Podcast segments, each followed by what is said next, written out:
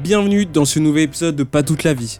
Aujourd'hui, nous faisons la critique du film The True Cost, qui est un documentaire qui dépeint beaucoup d'aspects négatifs de l'industrie de la mode. Je suis accompagné d'une amie de longue date qui s'appelle Pauline, qui a décidé depuis quelques années de n'acheter que des vêtements de seconde main, à travers des applications comme Vinted ou encore des magasins de friperie. Merci Pauline d'avoir accepté de faire ce podcast, c'est un réel plaisir. D'ailleurs, elle m'a donné plein de liens super utiles si ce sujet t'intéresse. Tout est en description. Je te laisse avec l'épisode et puis nous on se dit à la semaine prochaine comme d'habitude. Salut Hello Pauline Coucou. Trop marrant ton coucou et tout bas. Sois pas impressionné. Hein. Non, je, non. eh, je sais que je sais que là c'est juste la première minute, mais après tu seras on fire et les gens ils vont grave être surpris. Mais oui, c'est sûr. On fire, c'est ce qui me définit. hein. On est, on est là-dessus. Du coup Pauline, on se retrouve aujourd'hui euh, parce qu'on a regardé tous les deux un film qui s'appelle The True cost, effectivement. Oui. Ah pardon.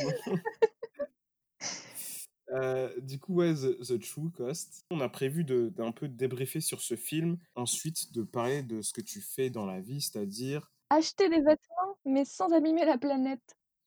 Est-ce qu'on commencerait pas par un petit résumé du film avant de, de donner nos avis et de vraiment rentrer dans l'analyse? Ça te dit? C'est une bonne idée.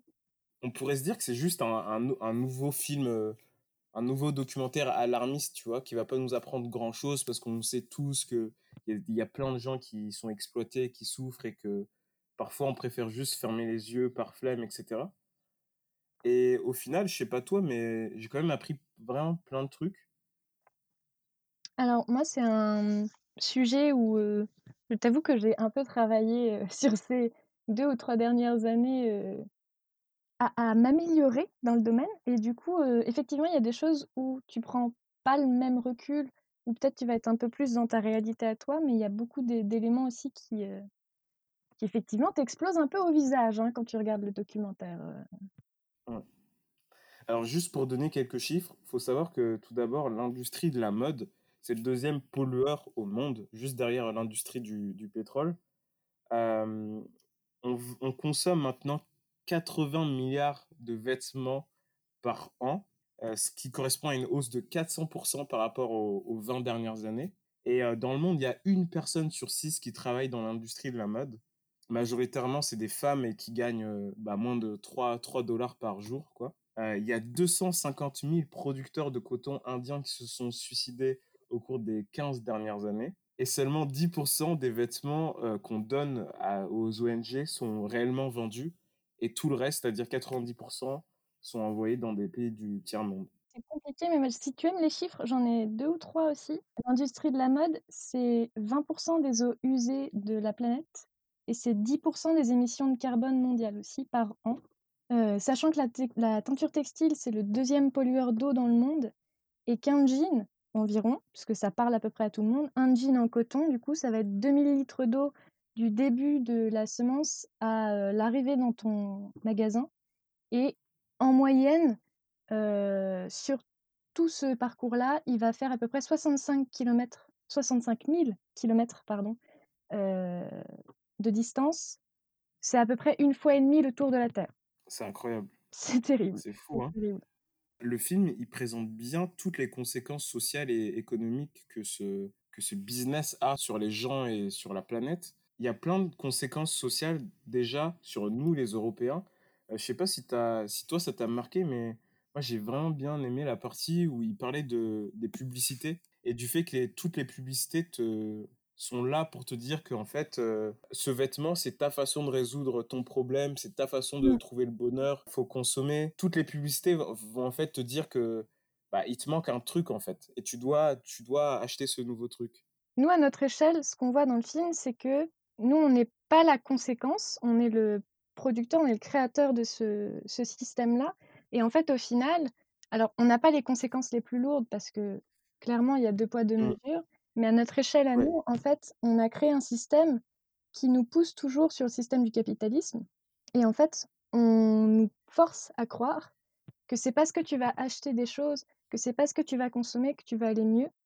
Et tu as une espèce de valeur matérialiste où en fait, plus tu vas avoir et plus tu vas être malheureux. Ça, c'est un truc qu'ils ont vachement observé euh, vraiment c'est des psychologues assez chevronnés qui regardent ça et en gros, plus tu vas essayer de régler tes problèmes en achetant et moins tu vas t'occuper des bonnes sources de problèmes et moins tu vas tu vas te sentir bien au final, en fait. Parce que la nouvelle paire de, de baskets que tu vois à la télé, quand tu l'auras acheté, il y en aura une autre qui va sortir et que tu auras, envie de l'autre, tu vois? C'est ça. Et que ça, c'est un peu le serpent qui, qui se mord la queue. Mais il y a, y a- moi, je pense que le, la phrase qui m'a le plus euh, marqué, que je, je pense que je vais, la- je vais l'écrire absolument partout maintenant. Alors, je ne sais plus qui exactement. Mais à un moment, on parle dans le film de Ernest Elmo Collins, qui a écrit euh, dans les années 50, 60, donc euh, une période où euh, déjà on commençait à partir beaucoup sur la production, c'était l'après-guerre, etc. Donc une nouvelle économie, qui était aussi un, un- Je pense que le contexte, il est hyper propice aussi à ce qu'on a créé là-dessus, nous les Occidentaux. Et du coup, Ernest, ce bon Ernest, il parle de consommationnisme. C'est-à-dire qu'en gros, à la base, tu as deux types de produits. Tu as celui que tu vas utiliser sur le long terme, celui dont tu vas te servir, et tu as celui qui est périssable, celui que tu vas consommer tout de suite. Et du coup, c'est un achat immédiat et c'est vraiment pas sur le long terme. Et en fait, le principe du consommationnisme, c'est que tu pousses les gens à utiliser tes produits de long terme, c'est-à-dire ceux qui servent, comme si c'était des produits périssables. C'est-à-dire que là où ton t-shirt à la base, parce qu'on va parler de vêtements, là où ton t-shirt à la base, bah, tu peux le mettre des milliards de fois, ça restera un t-shirt. Il bouge pas ton t-shirt, tu vois. Hmm. Bah là, on va te dire, oui, mais en vrai, celui-là, tu peux le mettre deux, trois fois, et après, est-ce que t'as pas besoin d'en racheter derrière? Est-ce que finalement, ton, ton vêtement, il n'est pas utile pour deux ou trois fois, et après, c'est bon, on l'a déjà suffisamment vu, regarde comme c'est mieux à côté, quoi. Ouais, exactement. Ça parle aussi des, des conséquences sur les producteurs. On parle notamment de, de l'effondrement au Bangladesh. C'était un immeuble euh, Oui. où plein d'ouvriers étaient en train de construire, euh, enfin, étaient en train de fabriquer des habits. Alors, en 2013, le Rana Plaza, et il y a eu plus de 1000 victimes et il y a eu plein d'autres effondrements euh, par la suite. Mm. Ça, c'était vraiment marquant. Je sais pas ce que tu en as pensé. Alors moi, je sais que le Rana Plaza, j'en ai entendu parler en cours une fois, genre euh, il y a peut-être... euh, on était au lycée, donc euh, on devait être ensemble quand on en a parlé. C'était c'était un tout petit encart dans un livre d'histoire géo où on nous expliquait qu'en gros, les gens du Bangladesh, ah là là, regarde comme c'est mal parce qu'ils ils se prennent des usines dans la face et ouh là là, ça c'est ça c'est mal, ça c'est très mal. Et puis c'est terminé, on n'en parle plus. Mais en fait, le Rana Plaza, nous, on était probablement trop jeunes pour s'en souvenir. Ça a eu vraiment une répercussion mondiale. C'est-à-dire que les gens ont commencé à se rendre compte que, ah oui, effectivement, derrière mon t-shirt, derrière mon jean, derrière mon sac, il y a quelqu'un qui travaille derrière une machine et que les conditions, elles sont terribles. Et le Rana Plaza, c'est le, le premier grand boom d'une suite, parce qu'après, tu te rends compte, même dans le documentaire, ils en parlent, tu te rends compte qu'il y a eu plein d'autres catastrophes. Mais celui-là, on en parle particulièrement parce que c'est vraiment le premier marquant. Ouais. Et c'est surtout qu'en fait, les gens qui travaillaient dans cette usine, euh, le jour même, c'est-à-dire que c'est pas, c'est pas des mois avant, c'est pas, c'est-à-dire que le jour même, ils ont dit nous, on rentre pas. On rentre pas parce que l'état de l'usine fait que là, si on rentre, il y a, y a une chance sur deux qu'on en ressorte. Et le fait est que les gens leur ont dit, mais en fait, tu n'as pas le choix. De toute façon, c'est ça où on, on te vire et on est dans des pays où tu peux pas te permettre de perdre ton travail. Mm. C'est pas possible. Et du coup, les gens se sont retrouvés ensevelis. Et c'est des images un peu compliquées d'ailleurs. euh, Dans le, je pense que c'est le moment un peu, un peu gore du film. euh, Enfin, gore, entendons-nous, mais c'est peut-être les images les plus violentes, euh, littéralement. On voit, il y a, une jeune fille, par exemple, qui dit que elle, elle a perdu ses jambes. Il y a des gens qui sont restés sous les, effondrements pendant une semaine. Enfin, c'est terrible, c'est terrible. Les mamans qui n'ont plus que les images de leur fille comme souvenir, tu Mm. vois, les... Les proches qui pleurent devant l'usine. Enfin, c'est compliqué. hein. C'est c'est Mm. très compliqué à voir. On suit aussi pendant tout le film une autre fille qui s'appelle Shima. C'est une maman de 23 ans et elle a une force mentale vraiment incroyable. Et notamment une phrase qu'elle dit qui m'a vraiment marqué, c'est qu'elle dit les gens ne savent pas que tous ces vêtements sont produits par notre sang. Oui, mais c'est surtout que Shima, elle a aussi, c'est pas n'importe quelle ouvrière, tu vois, ils ont pas pris n'importe quelle Ouais, personne vrai. une machine. C'est que c'est une nana qui a, enfin c'est une nana, c'est pas bien de dire une nana, tu couperas nana. hein. C'est une femme, c'est une femme qui euh, a 23 ans, qui a un enfant, ce qui déjà, alors pour nous, ça paraît un peu, un peu rapide, mais en fait, en vrai, au Bangladesh, c'est pas la même culture. Donc, c'est une personne qui est déjà dans une vie active, installée, etc. Et en fait, cette, cette jeune femme-là, elle a décidé de monter un, un syndicat.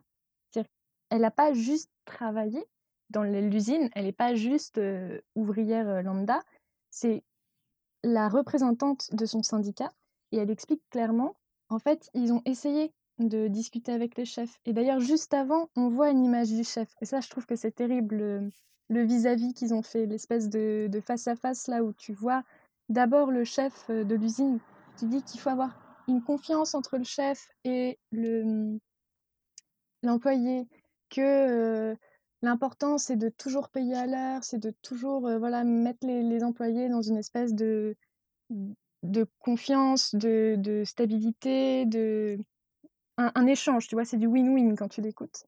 C'est vraiment du win-win. C'est un, terme bien, bien, bien, bien marketing d'ailleurs. Et Shima, elle en face, elle explique que elle a monté un syndicat, elle a pris la tête du syndicat.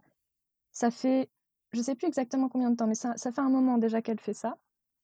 Et que bah, c'est 85% de femmes en général dans, ces entreprises-là, donc c'est beaucoup de femmes et qu'elles ont fait une liste de choses qu'elles voulaient faire remonter à leurs supérieurs, qu'elles ont fait une liste de, voilà, de, conditions de travail qu'il fallait modifier, de, du prix qu'il fallait peut-être aussi donner au travail, de leur donner de la valeur aussi, parce que quand tu payes quelqu'un, c'est pas seulement que tu lui permets de subvenir à ses besoins, c'est aussi que tu montres que le travail, il a une valeur, tu vois.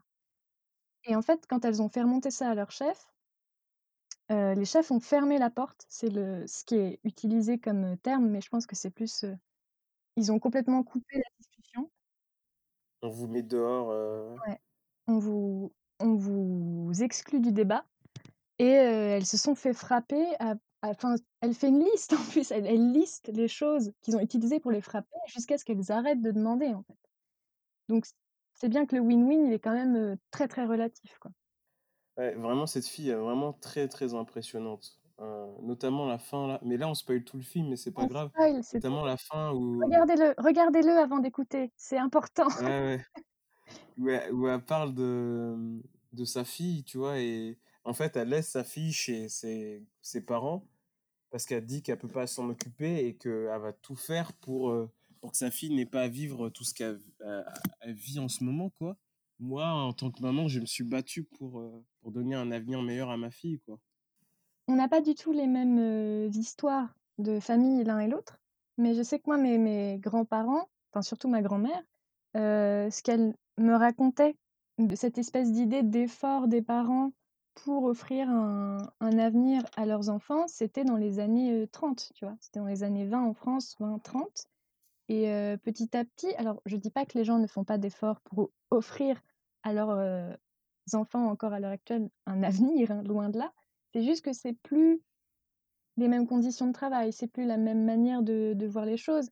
Et maintenant, il y a une espèce de vision depuis quelque temps qui est en train d'arriver où en fait ton travail, c'est ce que tu fais toute ta journée, c'est ce que tu fais toute ta vie?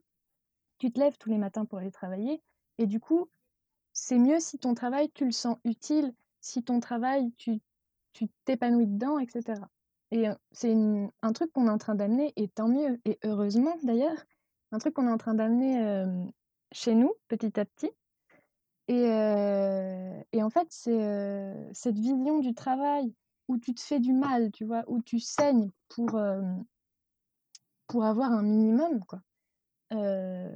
c'est un truc qui, qui existe encore chez nous, mais qu'on est en train de changer. Alors que chez eux, c'est vraiment quand tu as du travail, déjà, tu es content. Quand tu travailles, Ouais, même mmh. si c'est dans les pires conditions, même si c'est, bah, c'est pas grave. Parce que déjà, tu peux assurer à tes enfants quelque chose. Et il y a vraiment un écart où tu sens que, bah, effectivement, l'espèce d'histoire de j'aime pas ce terme-là, mais de pays développés où en gros, bah, on a 50 ans d'avance. Encore une fois, je je n'aime pas ces termes-là, mais c'est un peu l'idée. C'est-à-dire qu'en gros, oui, on a eu le temps de voir qu'effectivement faire un travail où, où tu saignes ta pas trop payé. ça marche moyen, tu vois? Ça ça rend mmh. pas les gens spécialement heureux et du coup, ça fait pas fonctionner l'économie, hein, parce qu'il y a ça aussi derrière. ça, il faut qu'on le change parce qu'effectivement, ça marche pas. Mais eux, ils en sont même pas à se poser ce genre de questions. Et c'est c'est Mmh mh. ça d'ailleurs quand, quand le le le journaliste parle, enfin le documentariste du coup, parle des gens qui défendent la fast fashion, qui défendent cette espèce d'idée de de travail de travail dans les les les ateliers? En fait, c'est des gens qui t'expliquent que alors oui, pour nous, petits occidentaux occidentaux, pour nous petits occidentaux, les conditions de travail, elles peuvent paraître terribles. Elles peuvent paraître difficiles, elles peuvent paraître sous-payées, mais sur place, bon là c'est au Bangladesh du coup, en particulier, sur place, les gens, ils sont très contents de travailler et on devrait même pas les plaindre parce que c'est quand même vachement moins compliqué que d'aller dans une mine, que d'aller, gérer des déchets. C'est beaucoup moins dangereux, c'est beaucoup moins, fatigant. Et tu te retrouves face à des gens qui t'expliquent qu'une condition de travail exécrable, elle est supportable quelque part ailleurs dans le tiers-monde parce qu'il y a bien pire. C'est le moins pire, quoi. C'est le choix du moins ça. pire. Mais c'est des gens qui n'ont pas le choix. C'est ça que les enfin, c'est terrible. C'est terrible. Parce que c'est le mot de ce documentaire, c'est terrible. C'est la responsable d'H&M d'ailleurs qui qui dit ça, Mmh. enfin la responsable, heu, qui s'occupe de la partie entre guillemets, heu, enfin des actions solidaires chez H&M qui dit ça. Mais ouais, ouais, c'est consternant. C'est vrai que c'est consternant. Et c'est des gens qui qui dorment la nuit, quoi. Enfin, c'est pas, heu tu sens qu'ils sont convaincus de ça et qu'au final, heu, ils ils font pas tant de mal que ça à ni ni à la planète, ni aux gens sur place. D'ailleurs, H&M, grand champion du greenwashing, grand, grand champion du greenwashing. Je sais pas si on en parlera, Ouais, ouais, vas-y, vas-y, on peut, hein, vas-y. mais heu, le le greenwashing, en gros, ça consiste à utiliser une, approche marketing, une, manière de présenter tes produits, de présenter ta marque, heu, aux consommateurs Comme si c'était finalement un peu éco-friendly, un peu écolo, un peu on fait attention, on a de l'éthique quand même, on va pas vous vendre n'importe quoi, on a une traçabilité, on a plein de choses comme ça et encore une fois, c'est un truc qu'on voit en en histoire géo ça. Le greenwashing, c'est, McDo par exemple qui décide de transformer son logo rouge en logo vert. Parce que l'air de rien, ton cerveau, il voit une image verte, il se dit: «OK, c'est plus sympa quand même que le rouge, on est sur quelque chose d'un peu écolo, d'un peu, hem» c'est une couleur qui va qui va résonner positive, en fait. Mais oui, du coup, H&M et le greenwashing, c'est-à-dire qu'ils ont quand même réussi à nous faire croire qu'ils avaient une collection conscious ou conscient. Ça veut dire qu'en gros, «Regarde, mon vêtement, il est, dans un tissu bio écolo, le coton, c'est pas n'importe quel coton et heu et vas-y, ramène tes vêtements, heu, on va les les recycler». Je sais pas si tu as vu ça, mais maintenant, si tu ramènes un certain nombre de vêtements, tu as le droit à un pourcentage. Ouais, il ouais, il donne un bon d'achat. Mmh. Sauf que le bon d'achat, bizarrement, c'est chez H&M, c'est pas de la réelle monnaie. C'est-à-dire qu'on te pousse juste à consommer encore plus dans le magasin et en plus, heu, Conscious, on s'est rendu compte que finalement donc le coton, on n'a pas forcément une traçabilité, on sait pas forcément, heu, finalement si le bio est si bio que ça, si ça correspond, parce que c'est des labels, mais finalement les labels, ils sont pas toujours hyper clairs et en plus, c'est beaucoup de coton, H&M, beaucoup, beaucoup de coton. Alors c'est une matière noble, c'est une matière, pas compliquée à travailler, il y en a à peu près partout dans le monde et ma foi, on est fort content d'avoir le coton. Je ne dis pas l'inverse, mais c'est une des matières qui demande le plus d'eau. C'est une des manières de, mmh, fabriquer du tissu, de fabriquer de la matière qui, qui demande le plus de traitement en eau et on s'est rendu compte que dans les 50 prochaines années à venir, préparez-vous messieurs, dames, on n'aura pas que le corona comme problème. C'est qu'on aura aussi, un problème d'eau. L'eau, ça va devenir la denrée rare, alors pas chez nous parce qu'encore une fois, on s'est bien trouvé là où on était, voilà. C'est pas comment on a fait, on a parié sur le bon lieu? On est arrivés au bon endroit au bon moment, nous les occidentaux, mais l'eau, ça va devenir rare et la consommation d'eau, il faut aussi la prendre en compte maintenant. Ça fait partie des enjeux écologiques à prendre en compte. Le greenwashing aussi, c'est, par exemple, EDF qui va te symboliser, une centrale nucléaire grâce à une chute d'eau, tu vois? Donc tu vois une image avec plein de nature et cetera, heu, plein d'arbres, c'est verdoyant et cetera et la chute d'eau, bah, c'est la centrale nucléaire et le slogan, c'est, «L'électricité bas carbone, c'est cent central», tu vois? Mmh. Et et ouais. Ouais, non, mais il faut faire attention à à tous tous ces trucs-là de qui pourraient, entre guillemets, «te retourner le cerveau» et qui sont pas, bah, qui sont pas la vérité, quoi, Bah, c'est-à-dire que tout le simplement. principe de la consommation, c'est aussi manipuler. On est tout le temps manipulé, ça c'est normal. Ça fonctionne comme ça l'échange humain. C'est-à-dire que tu vas choisir un mot, tu vas choisir une manière de le dire, tu vas choisir ton ton et d'ailleurs on s'est souvent rendu compte que quand tu arrives plus à sélectionner ce que tu vas dire, à trouver le retour que tu veux donner à quelqu'un, bah, souvent les discussions elles pre elles prennent vite fin, il y a des gens qui s'énervent, il y a ça ça ne donne jamais ce que tu veux. Donc manipuler, c'est normal pour un être humain, même si c'est, inconscient, tout le monde le fait. Sauf que le principe du marketing, c'est que tu ne fais que ça et le but, c'est pas de manipuler dans un sens propre à à la Ouais, tu peux faire bienséance, tu vois? tu peux faire du marketing, de façon propre, tu vois? Ah Mais oui, quand c'est pour partir dans des mensonges, c'est là où le le bât blesse, comme on dit. Tout à fait, le bât blesse. Mais le marketing, c'est un très bel outil. Le problème, c'est qu'il faut bien s'en servir et que si Ouais. à partir du moment où tu t'en sers plus aussi bien, c'est quand ton l'aspect lucratif prend le dessus sur n'importe quel autre. C'est à partir du moment où, peu importe, ce qu'on te raconte, le but, c'est juste qu'à la fin, tu achètes quelque chose. Ah, je suis totalement d'accord avec toi, Pauline.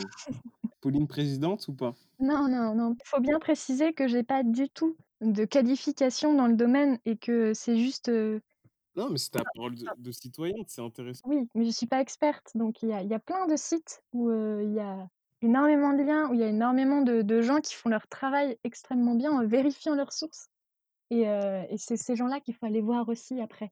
Faut pas hésiter parce que moi, je ne suis pas professionnelle non plus. Et il y a aussi des conséquences, économiques qui sont illustrées dans le film.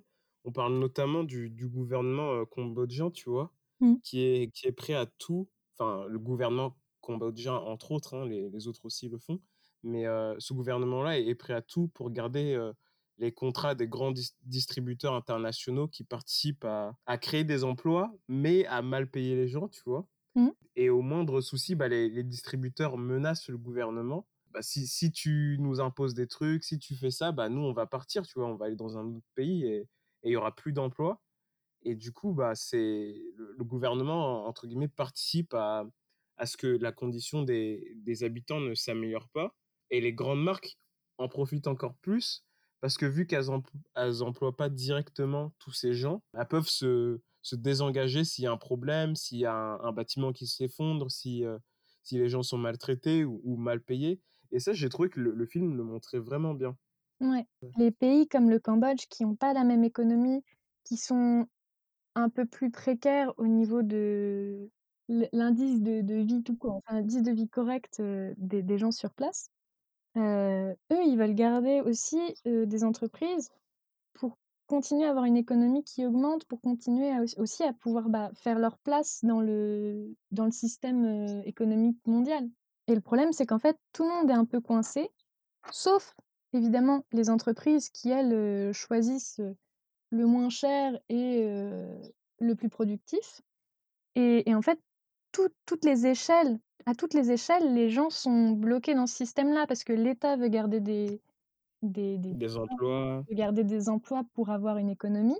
Les les producteurs même de coton, parce que ça fait partie aussi du truc, veulent avoir du travail, veulent avoir des gens à qui vendre leur coton parce que sinon, bah, enfin voilà, c'est le but quand tu c'est la produis ouais, c'est la fin. c'est ça, quand tu produis quelque chose, la fin de ton travail, le le but, c'est de de le vendre à quelqu'un. Les producteurs, les usines veulent avoir des contrats avec les les producteurs de de fringues, avec les grosses marques parce que ça leur donne du travail, ça leur donne aussi un une un moyen de subvenir et les gens qui vont travailler, donc les les ouvriers qui vont travailler dans ces usines, eux, c'est nécessaire. Il faut qu'ils trouvent de l'argent, il faut qu'ils trouvent, du travail parce que, parce que sinon les conditions de vie, elles sont plus que précaires et en fait, les seules personnes qui jouent là-dessus et qui ont un réel impact, dans cette chaîne-là c'est pas forcément les industriels, c'est les consommateurs. C'est-à-dire que si toi, tu décides d'acheter chez H&M, chez Zara, chez Forever 21, chez, toutes ces merveilleuses marques, tous ces ces grands noms, de de fringues, bah, tu participes, en fait. Il y a une femme, à un moment, qui en parle et qui dit qu'en fait, ces entreprises-là, sans le consommateur, elles ne sont rien du tout. Quand tu achètes un vêtement dans un magasin, tu participes activement. C'est peut-être même la manière la plus active de participer à ce système-là. Ouais, et je pense que c'est la manière la plus active de, de participer dans, dans notre monde capitaliste, tu vois? D'acheter. chaque fois qu'on achète un truc, ouais, c'est, c'est, Ah. on, on applaudit, on, on donne un pouce bleu, tu vois? C'est ça, on donne un pouce bleu, effectivement. Ouais, on donne un pouce bleu à la marque, au producteur, etc. mais c'est exactement ça. C'est-à-dire que tu as l'impression comme ça que de mettre un pouce bleu, ça va rien donner. Parce que c'est juste toi qui mets un petit pouce et puis qu'est-ce que ça va changer? Et à côté de ça, ben en fait, c'est l'effet collectif qui a un vrai impact. C'est-à-dire que chacun fait sa part. Et ça me fait penser à, je ne sais pas si tu connais le, le conte du colibri. Le conte du colibri, je crois que c'est, il y, a un feu dans une forêt. Et il y a le petit colibri qui va chercher de l'eau avec son petit bec et qui va, goutte après goutte, essai après essai, essayer d'éteindre le feu.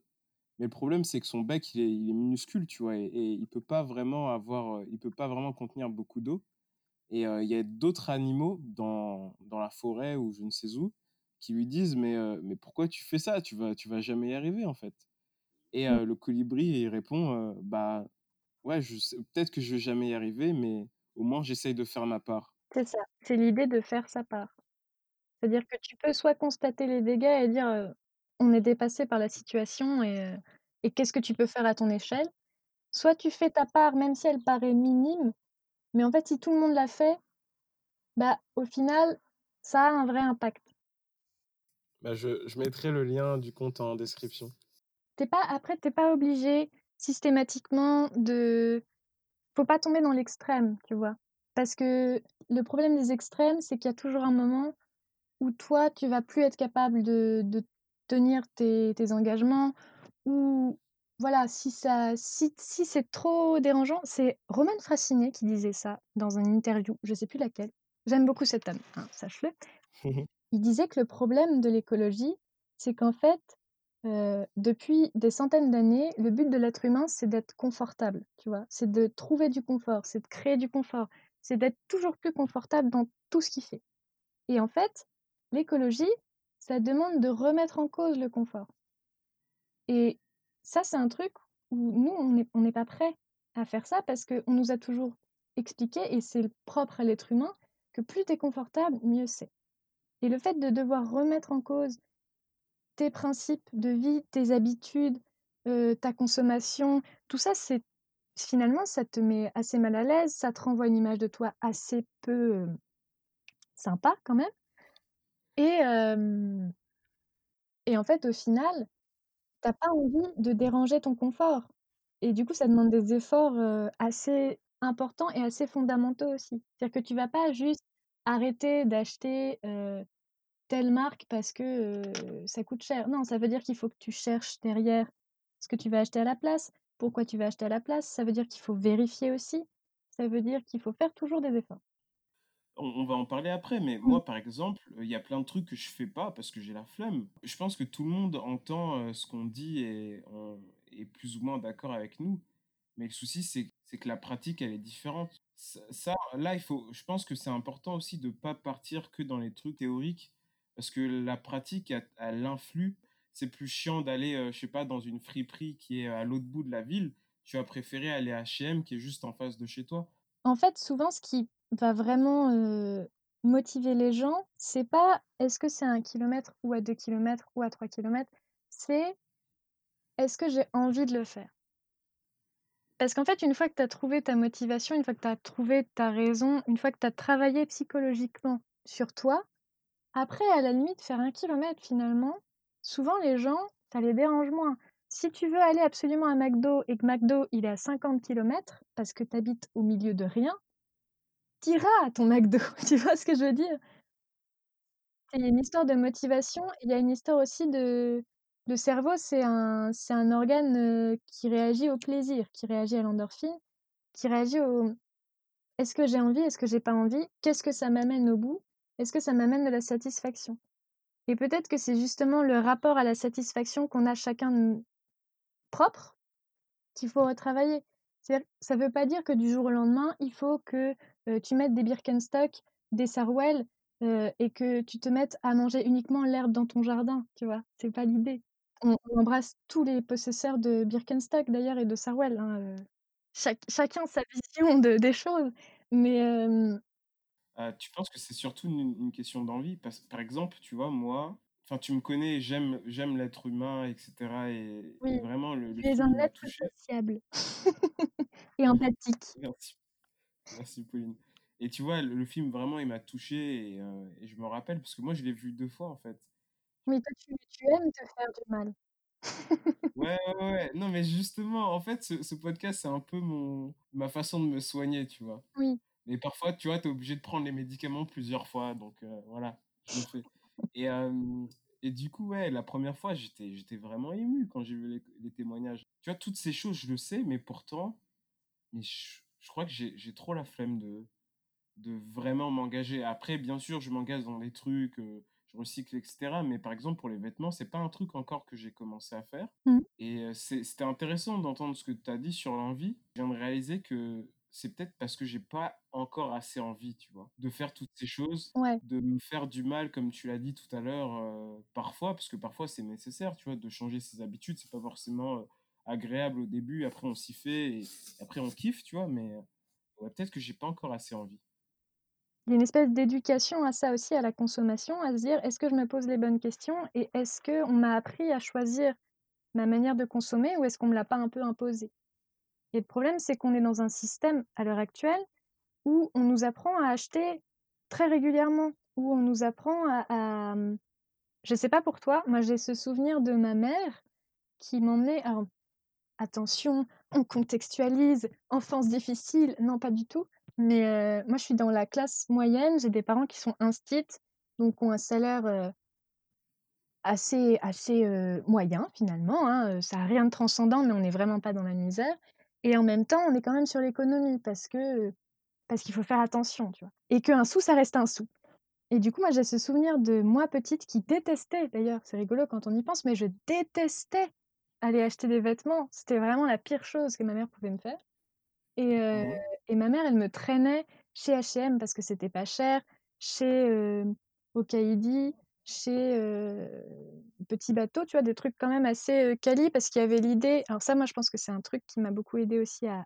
considérer un peu certaines questions, mais il y avait l'idée de il y a des choses qu'on peut acheter un peu, de moins bonne qualité parce que, tu vas grandir vite, donc on sait bien que voilà, mais il y a des trucs comme, les sous-vêtements, les chaussures, les sacs, les cartables et tout ça, ça, on va prendre de la qualité parce qu'on veut que ça dure, tu vois? Mmh.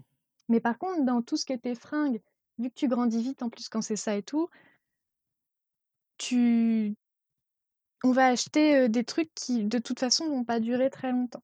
Et j'ai des souvenirs de ma mère qui me traînait dans les magasins quand j'étais petite et on passait des heures à acheter des fringues et des fringues et des fringues et surtout au moment des soldes, d'ailleurs, phénomène très intéressant les soldes, mais ça, on reviendra peut-être dessus après, mais Ouais, ouais, hem on va en gros, hem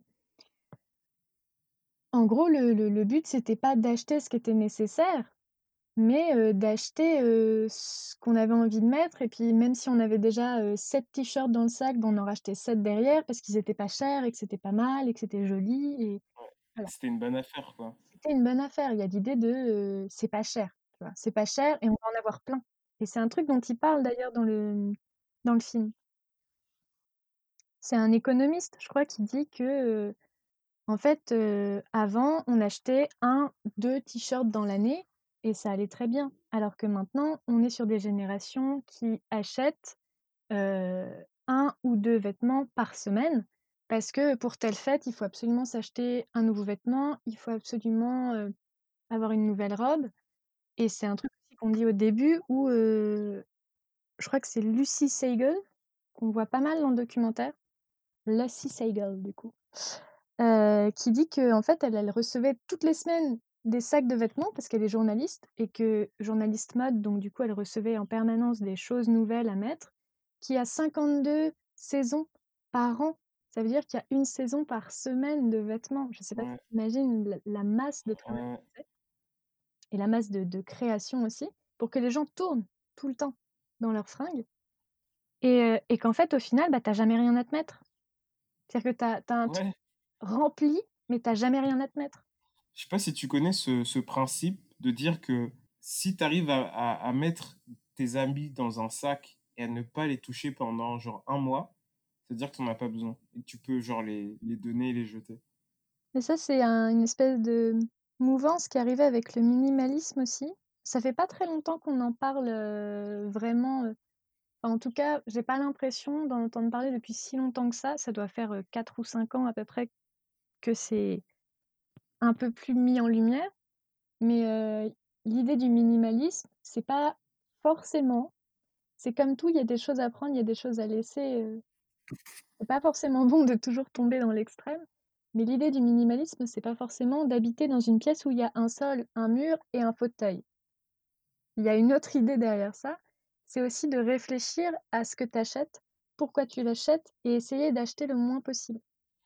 Et moi, je suis un peu quelqu'un qui, qui pioche deux, trois principes à droite, à gauche dans plusieurs trucs. et, et du coup, dans le minimalisme, il y a cette idée de si j'achète des vêtements, je vais essayer de réfléchir à comment est-ce qu'ils s'assemblent les uns avec les autres. Je ne sais pas si tu connais ça, c'est la capsule wardrobe. Non, ça me dit rien.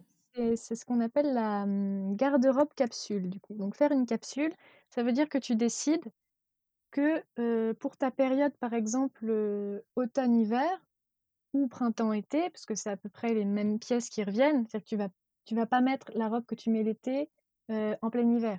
Il y a un moment aussi ça ne fonctionne pas. Mais en gros, on part du principe que pour une période donnée, donc ça va être une saison, deux saisons, euh, il y a des gens qui arrivent à faire sur l'année, mais c'est vraiment des gens qui travaillent sur la question depuis très très longtemps. Tu vois, c'est des gens, ils sont arrivés au bout de la démarche un peu. Et euh, en gros, pour cette période donnée, eh ben, tu vas avoir euh, un nombre donné de, de vêtements. Tu vas pas dépasser ce nombre-là. Mais souvent, c'est des nombres réduits qui nous peuvent nous paraître assez aberrants euh, quand tu les entends. Et en fait, c'est des gens qui arrivent tout à fait à rouler avec ça. C'est-à-dire que tu vas avoir des gens qui vont avoir des capsules wardrobe de 30 articles. Tu as des gens qui vont avoir des capsules wardrobe de 15 articles. Enfin, c'est...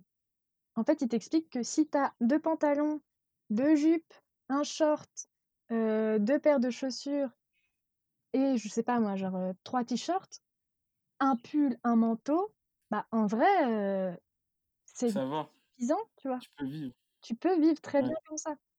Mais il faut pas non plus, encore une fois, tomber dans l'extrême, parce que le problème, c'est que si tu crées de la frustration, ça va te démotiver. C'est la fameuse histoire de la démotivation dont on parlait tout à l'heure. C'est-à-dire que la frustration, à partir du moment où tu es frustré et que t'écoutes pas ta frustration, bah, tu vas retomber à un moment dans tes travers parce que parce qu'on on a beau faire des efforts, il y a un moment où où ton cerveau, il dit: «Ouais, mais là, on a tout donné et en vrai, ça change rien à ta vie», tu vois?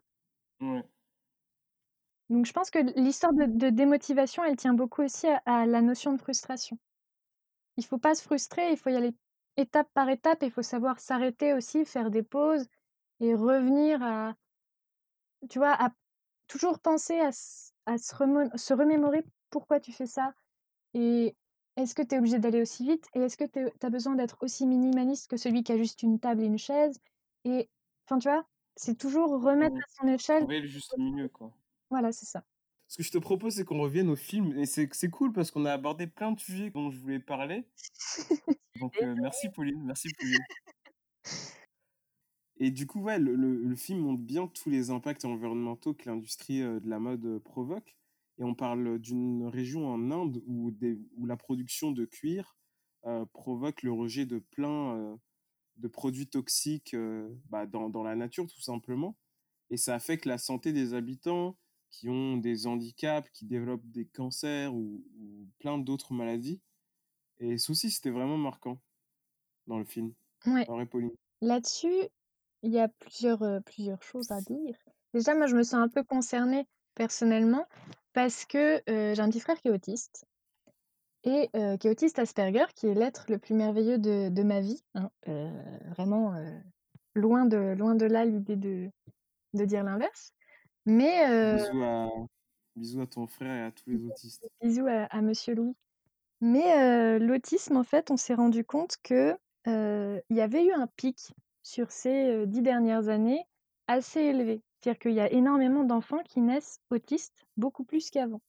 Alors, il y a plusieurs manières d'expliquer ça. Je fais une parenthèse, mais tu vas voir le lien après. Plusieurs manières d'expliquer ça. Il y a déjà le fait que c'est un sujet dont on parle de plus en plus et qu'avant, peut-être que c'était moins exploité, moins mis en avant.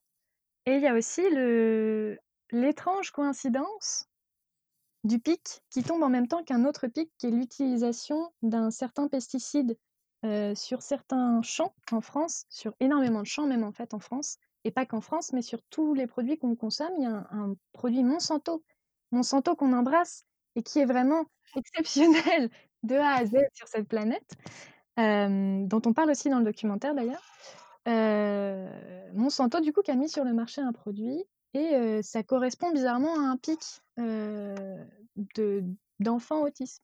Et même si les personnes autistes sont de plus en plus amenées à la société, adaptées, etc., et, c'est très bien, et, vraiment, on a besoin de gens comme ça aussi, un peu, je pense, chez nous, bah, ça reste quand même des gens qui ont des vies qui demandent d'être adaptées et qui sont un peu compliquées. Et en fait, ce genre de choses-là, c'est ce qu'on voit aussi dans le documentaire, c'est que ça va jouer sur la santé des gens sur place, ça va jouer sur leur mort prématurée pour certains. Ça dépend de ce qui arrive dans les eaux, dans les, dans les champs, etc. Mais en fait, tous les pesticides, à plusieurs échelles d'ailleurs, et sur des deux côtés, c'est-à-dire que des, des deux côtés de, de, de la consommation, il y a des répercussions écologiques, il y a des répercussions sur la santé. C'est-à-dire que du côté euh, de, des gens comme euh, en Inde, dans le, en plus, c'est le fleuve le plus sacré du pays. C'est-à-dire que c'est un truc énorme. C'est pas juste une rivière qui voilà tombe là-dedans et pff, terminé. C'est le fleuve le plus sacré de tout le pays.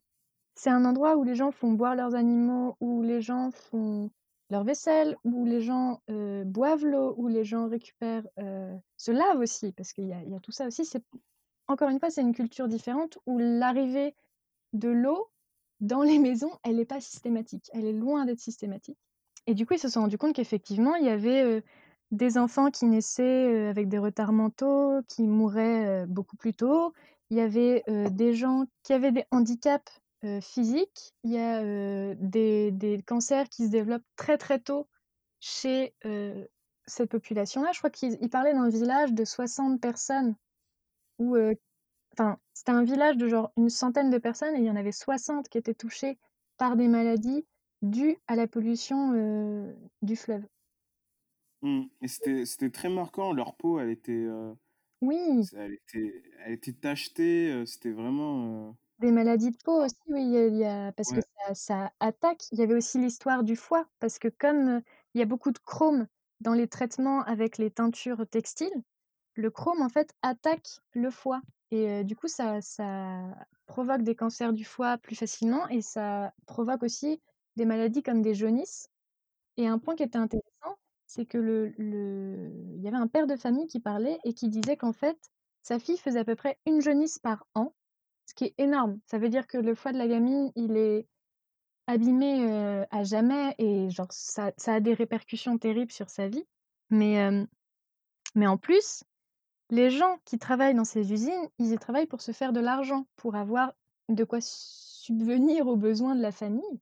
Et en fait, ils se sont rendus compte que toutes les économies qu'ils faisaient chaque année étaient dépensées dans les frais médicaux dus à l'industrie dans laquelle ils travaillent. C'est-à-dire que c'est un, cercle vicieux. Et de l'autre côté, du coup, on voit une productrice de coton aux États-Unis dans une des, des zones les plus productives du monde. C'est un des endroits où il y a le plus de coton dans le monde. Et elle, elle a choisi de faire du coton bio, mais tout autour d'elle, les champs qui ne lui appartiennent pas sont sujets à l'épandage. C'est-à-dire que c'est l'épandage, du coup, c'est la technique où au lieu de cibler euh, ton, ton traitement avec... euh, Ton, ton champ, ton champ, tu vas. Tu vas déverser euh, tes produits partout, quoi, pour faire plus ça. Vite, tu pour... tu noies ton champ entier dans le pesticide au lieu de juste cibler ou de payer des gens pour ramasser, ta tes mauvaises herbes et en hmm. fait, ça, ça a des conséquences sur la terre et ça a des conséquences sur l'humain. Sur ton champ et sur le, le champ du voisin. Mmh. Il y a il y a 2 choses dont on parle pas beaucoup dans le documentaire et c'est dommage, je trouve. C'est que, en fait, le principe d'avoir des cotons bio pour tes vêtements, ça peut paraître un peu, étrange parce que tu te dis: «Oui, bon, mon coton, ma foi, je le mange pas, donc c'est pas très grave».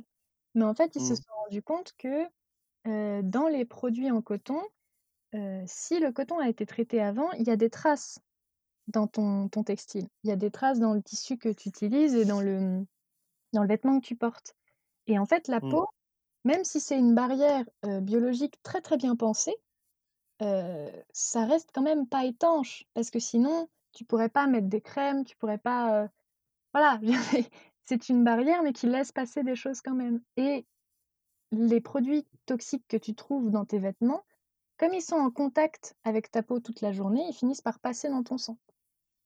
Ouais, c'est la productrice qui en parlait bien, Mmh. qui disait que bah, dans la tête de tous les consommateurs, c'était plus euh, censé de faire attention à la tomate et de, de s'assurer qu'elle est bio ou qu'elle est moins traitée, tu vois, parce que du coup, on l'ingérait di- directement, que de faire attention à l'habit qu'on porte, et c'est ce que tu dis, alors que l'habit qu'on porte, bah, on, on le porte vraiment toute la journée, quoi. Et en plus, il y a un autre, heu, truc dont on ne parle pas trop, heu, non plus, c'est que, ça, c'est les matières biologiques naturelles, à 100 Par exemple, quand tu as 100% coton, tu as, un produit, voilà, qui va, avoir ce problème.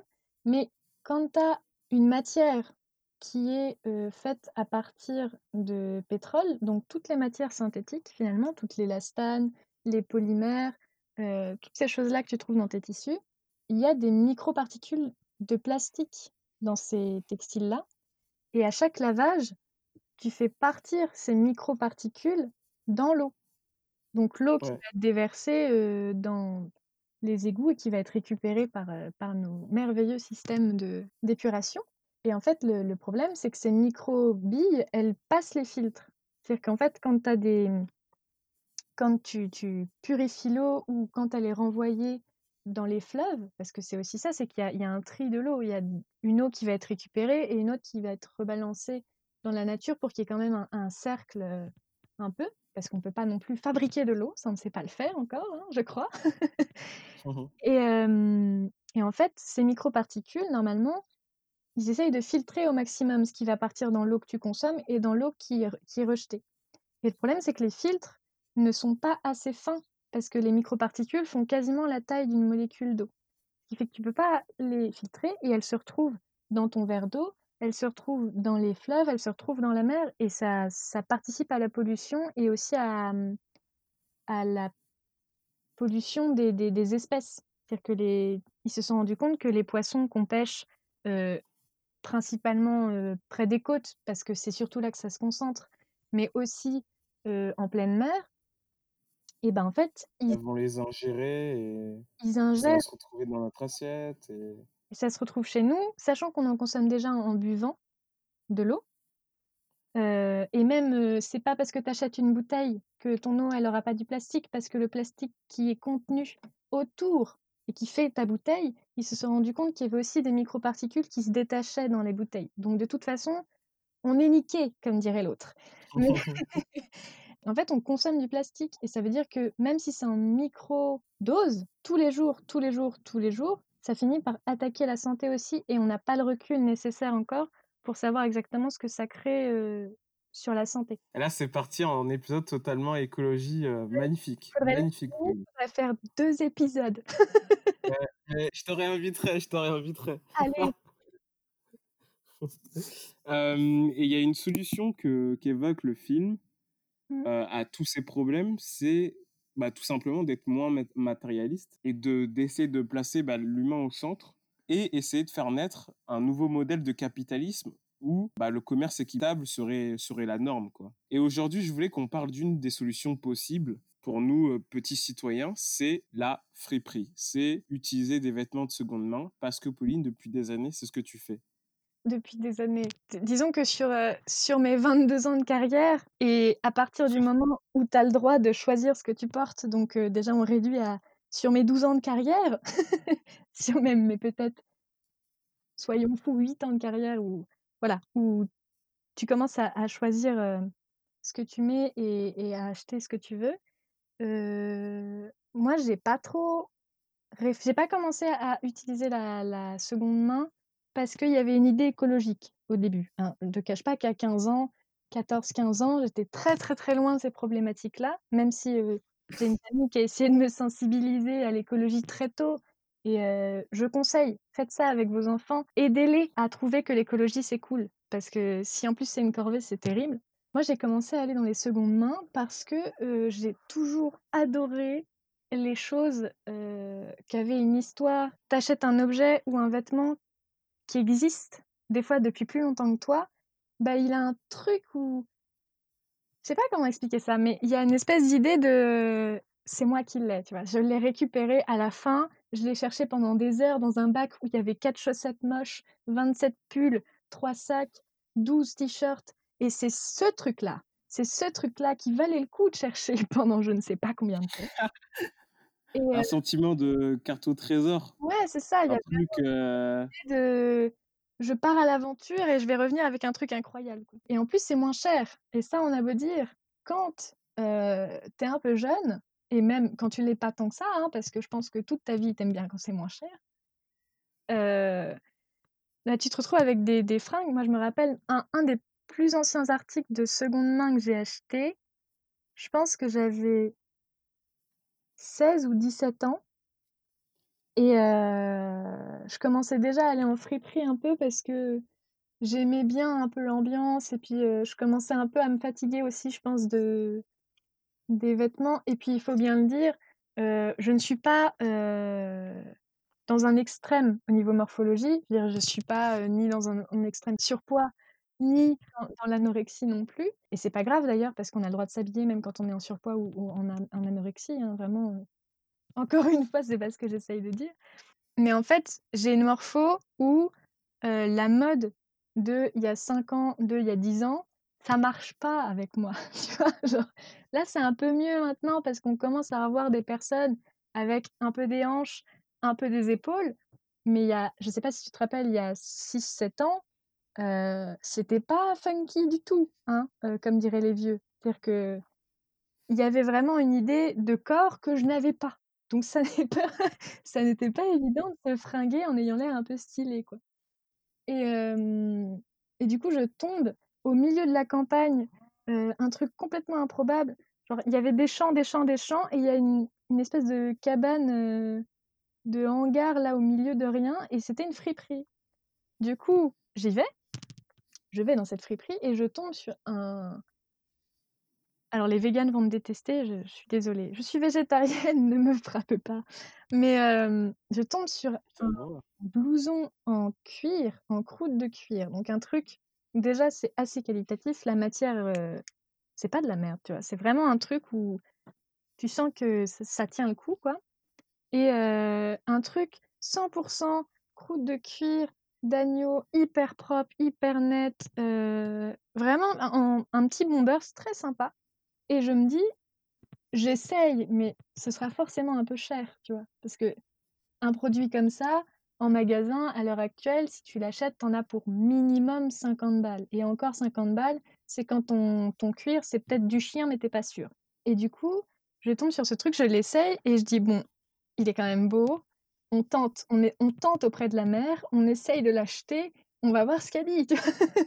Et j'avais même pas, c'est là que je me rends compte, j'avais même pas eu le réflexe de regarder le prix. Parce que pour moi, c'était évident que ça coûtait 50 balles. Et on arrive à la caisse, et là, la caissière me dit 15 euros. Et je me rappelle de ce moment où mon cerveau a fait T'as pas compris. C'est pas 15 euros. Ce n'est pas possible. Ça ne peut pas être 15 euros. Et je suis repartie avec mon Bombers à 15 euros en me disant, il y a un truc là, il y a une affaire à faire. Donc c'était mon côté. c'est le petit côté, c'est pas cher et c'est vachement bien. qui est arrivé en premier. Tu vois, comme quoi, faut pas se frustrer, faut commencer par des trucs faciles. Je pense que ça, c'est un des plus anciens dont je me souviens. Et du coup, à partir de là, j'ai commencé à regarder euh, plus les friperies, même si je continuais à acheter euh, des vêtements dans des magasins plus classiques. Et puis en fait, petit à petit, je pense que je me suis un peu fatiguée, même de l'ambiance des magasins. Parce que quand tu quand Mmh. arrives dans un magasin de grande distribution, bah, tu vas avoir tes 30 pulls blancs à gauche, tes 4 t-shirts noirs à côté. De l'autre côté, il y a 14 jeans avec deux nanas qui ont déjà le même et qui vont essayer d'acheter encore le même parce que celui-là, tu te rends compte, il a une petite coupure sur le genou qui n'a rien à voir avec la petite coupure du genou droit de l'autre jean. Et, Mmh. Et puis, il y a une espèce de... Les gens sont assez pressés et sont assez désagréables en fait dans un magasin comme ça. Il y a une espèce d'idée de c'est moi qui le prends. C'est un peu comme pendant les soldes, tu sais, où les gens, il y a des, des vidéos, je sais pas si tu as déjà vu ça, c'est incroyable. Des gens qui se battent dans des magasins parce qu'il y a le dernier t-shirt et qui veulent absolument le même dernier t-shirt. C'est-à-dire qu'il y a des gens qui se frappent des procès aux États-Unis de nanas qui se qui, s- qui s'éclatent la face parce qu'elles veulent le même article. ouais, j'ai- j'ai jamais vu ça en vrai, tu vois, mais en vidéo, ouais, bien sûr, je l'ai déjà vu. Je sais pas si, si tu as déjà vécu ce, ce moment de, de solde où euh, tu tombes sur un article et tu as une nana qui arrive à côté de toi et qui te pousse. Moi, ça m'est arrivé plein de fois. Tu es dans un magasin et on te pousse pour voir le, le vêtement parce qu'on n'a pas le temps. Et parce que, attends, euh, t'imagines si la personne elle tombe sur le même article alors que c'était celui-là qu'on voulait, alors que t'en as déjà un t-shirt, t'en as déjà un pull, t'en as déjà un jean. Est-ce que tu as vraiment besoin de celui-là? Est-ce que c'est vraiment une affaire ratée? Si c'est moi qui l'attrape, tu vois? Et je pense que ça, c'est vraiment un truc où c'est assez symptomatique, c'est très représentatif, tu vois, de de de cette espèce d'idée de de consommation Ouais. et du coup, il y avait un espèce de de truc qui me fatiguait beaucoup, heu, là-dedans et heu et puis c'était pas vraiment, heu, ce que je voulais parce que, bah, en fait, ça suivait une certaine ligne de mode et ça suivait une certaine morpho et c'était, Très standard et très tu vois? Enfin, moi, je me souviens aussi d'un autre truc où j'avais une copine qui faisait une taille, heu, 32, genre elle faisait une taille 34 chez Pimkie, mais on sait tous que Pimkie, vous êtes pas honnête avec nous. Et genre, elle allait chez Pimkie parce qu'elle pouvait elle trouvait que là. Et en fait, heu, bah, la taille 34 de chez Pimkie, c'était une taille 32 et Et tu vois, il y avait une espèce de de malaise de enfin moi, je sais que chez Pimkie, j'ai jamais rien pu m'acheter, heu, pour me le mettre sur les fesses parce qu'il y a un moment où c'est pas du tout tu vois, on te lance des standards de de, morphologie où il faut que tu rentres dedans parce que sinon, bah, c'est que tu peux pas acheter chez nous. Et voilà, il y avait tout un truc comme ça qui me dérangeait, même si attention, heu, disclaimer, dans la mode vintage aussi, c'est un peu compliqué de s'habiller quand on est un peu en dehors des normes parce que, heu, bah, malheureusement, c'est ce que les gens achetaient qui reste et heu et c'est vrai que, bah, souvent, les tailles M de l'époque qui sont pas les mêmes d'ailleurs que les nôtres, ça reste celles qui sont le plus souvent trouvées. Donc effectivement, quand tu es dans Ouais, un ouais. dans un autre, ça reste encore un peu, voilà, on n'a pas encore de solution là-dessus. Le vintage, ça découle de De la consommation d'avant. Donc, tu restes quand même dans une moyenne et dans une norme, mais, sans toucher un peu au au au à la planète, enfin, c'est un un peu plus tranquille. un peu moins, ouais. Oui. Tu as jamais du mal à trouver des habits, genre? Parce que je me dis, heu, enfin, c'est pas comme à H&M où il y a plein de modèles avec des tailles différentes. Là, si tu trouves pas ta taille, mais que tu as trop aimé le le pull ou le polo, tu vois? Bah là, il te reste plus que tes yeux pour pleurer, quoi. C'est une autre ce manière de ouais, c'est une autre manière de faire. Alors, hem, oui, il faut accepter que finalement ton corps et ce vêtement ne communiqueront pas. Il y a une incompatibilité. C'est déchirant ça, non? Bah, c'est déchirant, oui et non. Si tu veux, moi, quand tu me dis: «Est-ce que tu as du mal à trouver des vêtements?» faut pas le dire à ma mère. Ne le dites pas trop fort à ma mère parce que je pense qu'elle va rigoler très, très, très longtemps. Parce qu'à la base, heu, je suis quelqu'un qui achète beaucoup, beaucoup, beaucoup de vêtements. Donc ça se soigne, hein. J'ai pas encore réglé ce problème-là, mais il paraît que ça se soigne et et en fait, moi, c'était plus une idée de j'aime bien changer. C'est-à-dire que je vais avoir, heu, 3-3-4 pièces qui vont pas bouger et toutes les autres, ça va tout le temps tourner parce que, heu, voilà, j'ai ce petit côté mais dans la vie de manière générale, tu vois? C'est pas juste, heu je pense que ça découle de la manière qu'on a de nous apprendre à consommer, mais heu, de toute façon, je suis quelqu'un qui, voilà, qui s'ennuie vite, qui doit changer tout le temps, qui, heu, voilà. Sauf que ce qui est bien avec, avec la seconde main, c'est que tu as la conscience un peu tranquille. C'est-à-dire que le vêtement que tu achètes il vient déjà de quelque part, donc il a pas été créé, donc on re réutilise pas encore, de l'énergie et de la matière et une fois que tu l'as acheté et que tu ne veux plus le mettre et ben, en fait, il suffit de le remettre en vente ou de le redonner ou et tu vois, ça reste dans cette espèce de cycle. Et du coup, pour en revenir à ce que tu disais avant, parce que je divague, hem, le est-ce que je trouve des vêtements, heu et est-ce que c'est déchirant? Évidemment, mais de la même manière que tu rencontres plein de gens dans ta vie et il y en a, tu te rends compte que tu vas pas rentrer dedans, tu vois? C'est une manière de Mmh.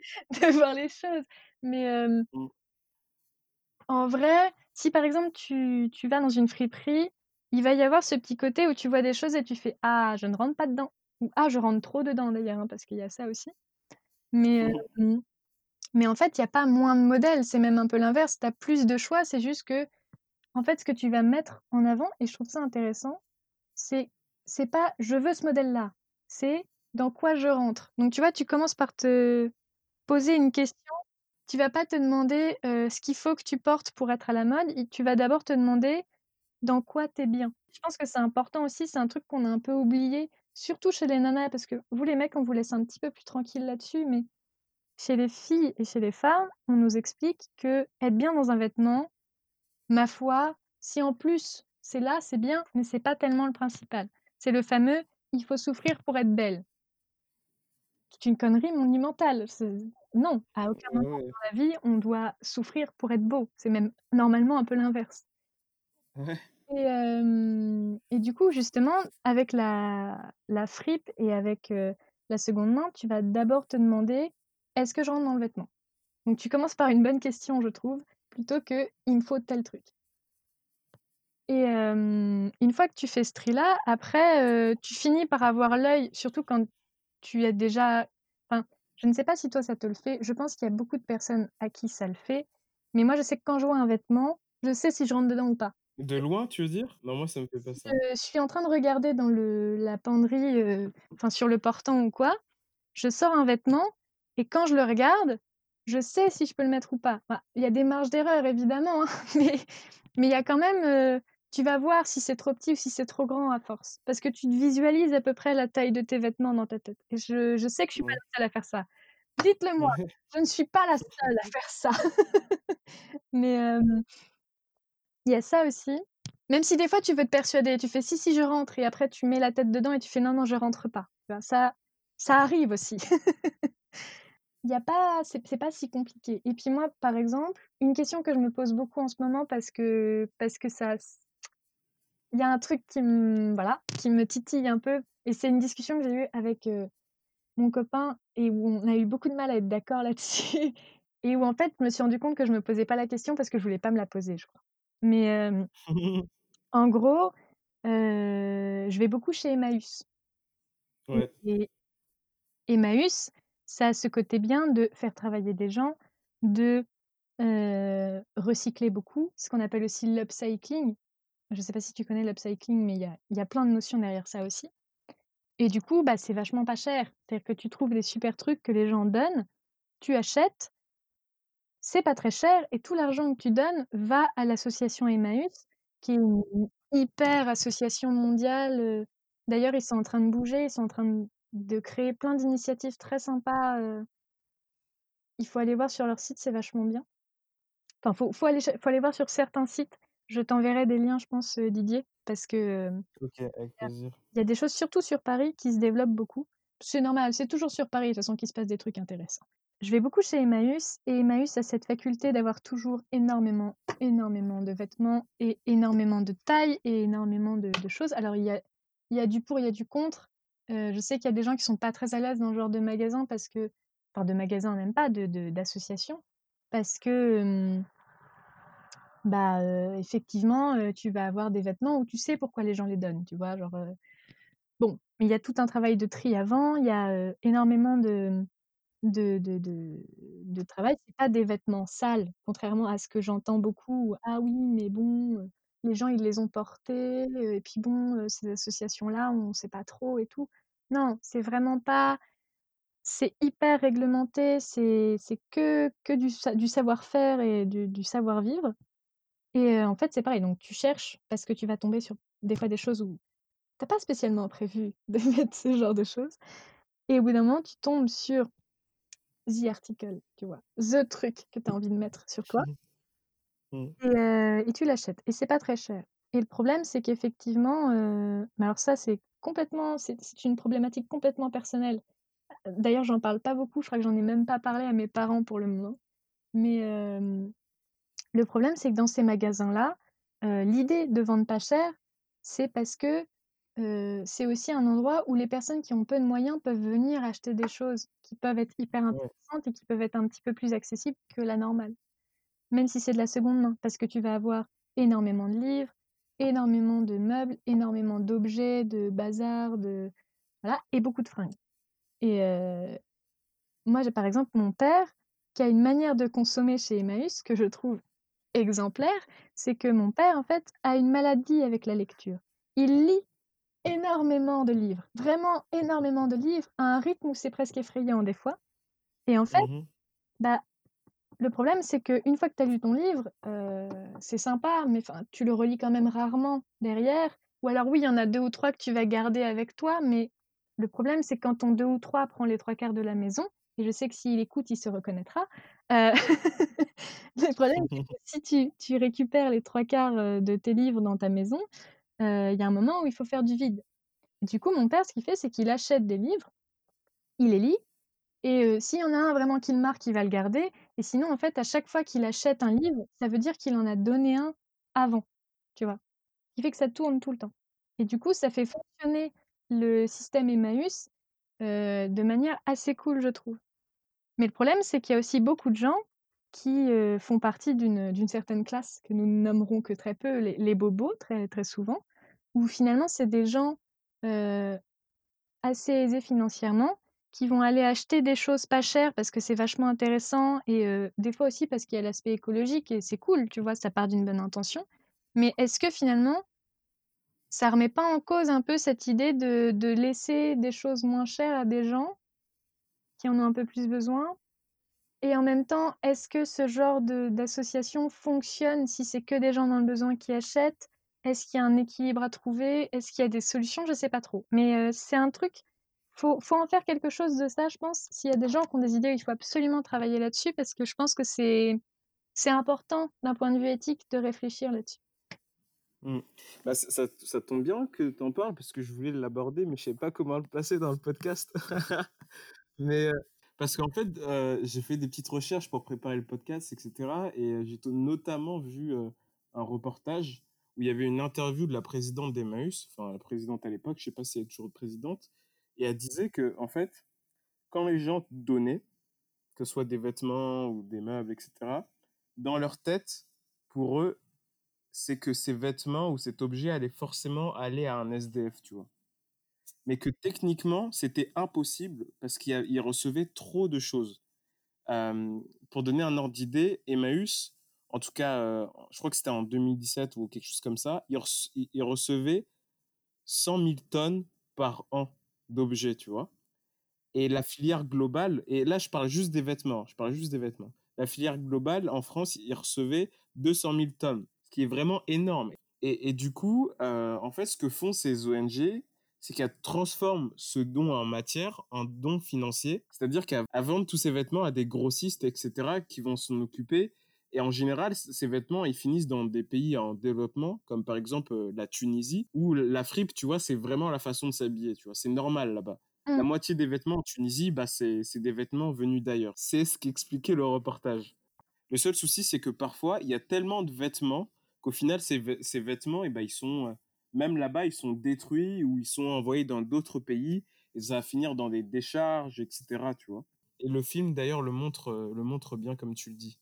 Euh, donc, euh, pour ta question, personnellement, mon avis, c'est que, bah, étant donné qu'il y a énormément de vêtements, tu vois, que tu sois euh, plus ou moins riche ou, ou pauvre, je pense que les gens, ils peuvent y aller. Ouais, mais est-ce que est-ce qu'il y aurait pas moyen d'adapter? Est-ce que au final, euh, tu vois, par exemple, donc c'est la fameuse notion d'upcycling dont je te parlais tout à l'heure.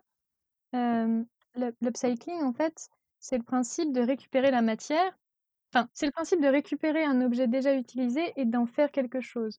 Donc, soit D'autres, d'autres ou d'en faire quelque chose tout il court? y a, c'est- il y a différentes voies. Euh, j'avais vu une, une, vidéo YouTube là-dessus, une youtubeuse qui était allée voir euh, dans un centre de tri euh, Emmaüs. Je t'enverrai le lien. En fait, ils ont une manière de trier assez simple, c'est-à-dire que tu as les vêtements qui sont en état de, de vente, qu'ils vont mettre d'un côté. Il y a les vêtements qui pensent pouvoir rattraper, tu sais, quand il y a des petits trous, des petites choses, voilà, où du coup, ils vont les mettre sur les ateliers et les gens vont les réparer. Tu as les matières premières qui sont pas récupérables en tant que vêtements ou en tant que tels et dont ils vont faire autre chose. Et tu as ce qui, euh, clairement, n'est pas utilisable comme ça et qu'il faut, euh, qu'il faut soit jeter, soit réutiliser. Et justement, l'upcycling, c'est toutes ces étapes-là. C'est-à-dire que tu vas avoir le fait de revendre directement le produit, le fait de le mettre en valeur en le réparant, en réutilisant le vêtement qui était abîmé en le réparant. D'ailleurs, très important, ça, essayez de réparer vos vêtements. C'est très bien de réparer ses vêtements et d'en faire. Ouais, c'est vrai. C'est très très cool. C'est de l'upcycling, mais fait maison, donc c'est parfait.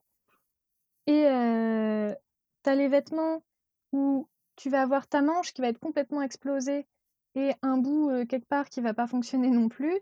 Du coup, bah, tout le reste du tissu, tu peux l'utiliser pour faire autre chose. Donc, il y a beaucoup de gens qui utilisent ça comme ça. Il y a aussi les, les industriels textiles qui ont des invendus, qui ont des, des, voilà, des stocks qui n'arrivent plus à écouler, qui parfois les donnent chez Emmaüs ou chez, dans d'autres associations d'ailleurs, parce qu'il n'y a pas que Emmaüs, mais euh, où il y a cette espèce de, de, de réutilisation des tissus pour en faire autre chose. Et il y a la récupération pure et dure de fibres, où là, pour le coup, c'est des vêtements qui sont inutilisables. C'est des, des linges aussi, parce qu'il y a le linge de maison, il y a le linge de table, etc., qui sont inutilisables dans les faits et qui vont du coup être envoyés dans des usines textiles où en fait, ils vont décomposer la fibre pour la récupérer et en refaire euh, des matériaux. Ouais, on la recycler, quoi. Voilà. Et enfin, tu vois, par exemple, est-ce que, euh, est-ce que cette utilisation de la fibre euh, pour en faire d'autres matériaux, parce que souvent ça donne du coup des coûts de production un peu plus chers que ju- juste revendre le vêtement, euh, tu vois, est-ce qu'il n'y a pas un effort à demander, sans frustrer évidemment, mais est-ce que les, les, les, personnes plus financièrement à l'aise seraient pas ce serait pas plus louable d'aller plutôt vers ces solutions où à la fin ton vêtement va effectivement coûter un peu plus cher, où il n'y a pas la même démarche derrière, mais où du coup le reste re- reste disponible pour les, les, les personnes qui sont un peu moins à l'aise financièrement, un peu moins aisées. Je trouve que la, la question se pose, mais tu vois, vraiment, après avoir vu le reportage, je te dis, euh, la, la, la présidente d'Emmaüs, elle disait qu'ils avaient, ils avaient trop de choses, en fait. Mm. Et ils ne pouvaient pas les, les couler, et c'est pour ça qu'ils le vendaient. Et euh, bah, tout le monde devrait pouvoir, euh, pouvoir aller à Emmaüs et acheter des choses. Mais c'est, enfin, moi c'est un, c'est une question que je me pose à l'heure actuelle. Mais c'est aussi parce que j'ai eu le temps de, de, de, de prendre un peu du recul depuis sur la question et parce que ça fait un moment que que du coup, euh, je- j'achète que de la seconde main, parce que là, maintenant, j'en suis à, à ce, ce- ce niveau-là où, en fait, euh, quand je rentre dans un magasin euh, classique, euh, j'ai un ulcère, tu vois, genre vraiment, c'est, je n'y arrive plus du tout. Je suis dans l'autre situation, c'est-à-dire que maintenant, acheter du neuf, euh, ça me culpabilise, ce qui n'est jamais bon. C'est très mauvais de se culpabiliser. Euh, On parlait pas du juste milieu, là, l'endroit qu'on aimait bien. euh. justement, le juste milieu, j'essaye d'y revenir. Alors, c'est très bizarre ce que je veux dire, hein, mais euh, il y a y a pas longtemps, j'étais avec ma mère en train d'acheter enfin pas d'acheter, justement en train de de me promener à Rouen et et en fait, alors j'achète encore du neuf parce qu'il y a des choses que j'achète pas en seconde main ou alors la fameuse seconde main où en fait, c'est des personnes qui ont acheté des choses, qui ne les ont pas mis et qui se sont rendus compte qu'en fait, ils ne les mettraient jamais. Donc c'est des articles qui sont toujours neufs, qui ne sont pas essayés, dont les étiquettes n'ont même pas été retirées et qui sont remis en vente. Et donc par exemple, tout ce tout ce qui est sous-vêtements, tout ce qui est chaussures et heu et c'est tout d'ailleurs. C'est tout ce qui est sous-vêtements et tout ce qui est chaussures, ça pour le coup, je n'ai pas été jusqu'à utiliser les culottes de ma mère, tu vois? Je n'en suis pas là, vraiment, j'en suis pas là.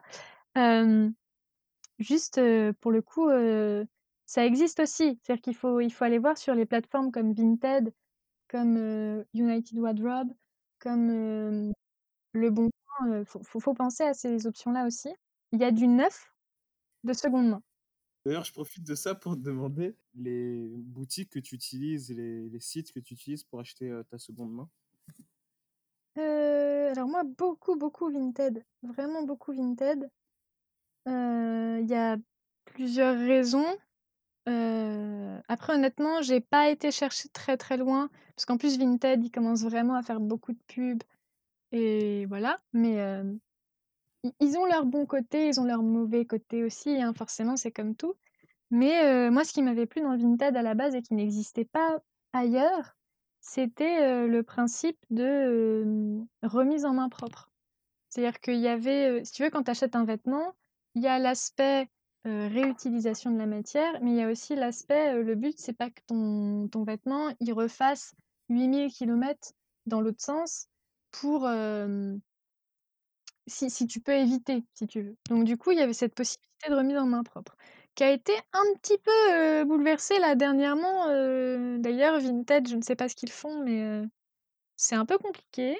Bon là, avec le confinement, on n'en parle même pas, mais, mais voilà, il y a une espèce de de enfin c'est bizarre. Ils ont l'air de revenir un peu sur cette idée, ce qui est dommage parce que je trouve que c'était vraiment un des points, les plus cool. C'est-à-dire qu'en gros, tu vois un vêtement, tu dis: «C'est pas mal, est-ce qu'on peut est-ce qu'on peut, se retrouver?» bah, en l'occurrence, moi, c'est sur Rouen.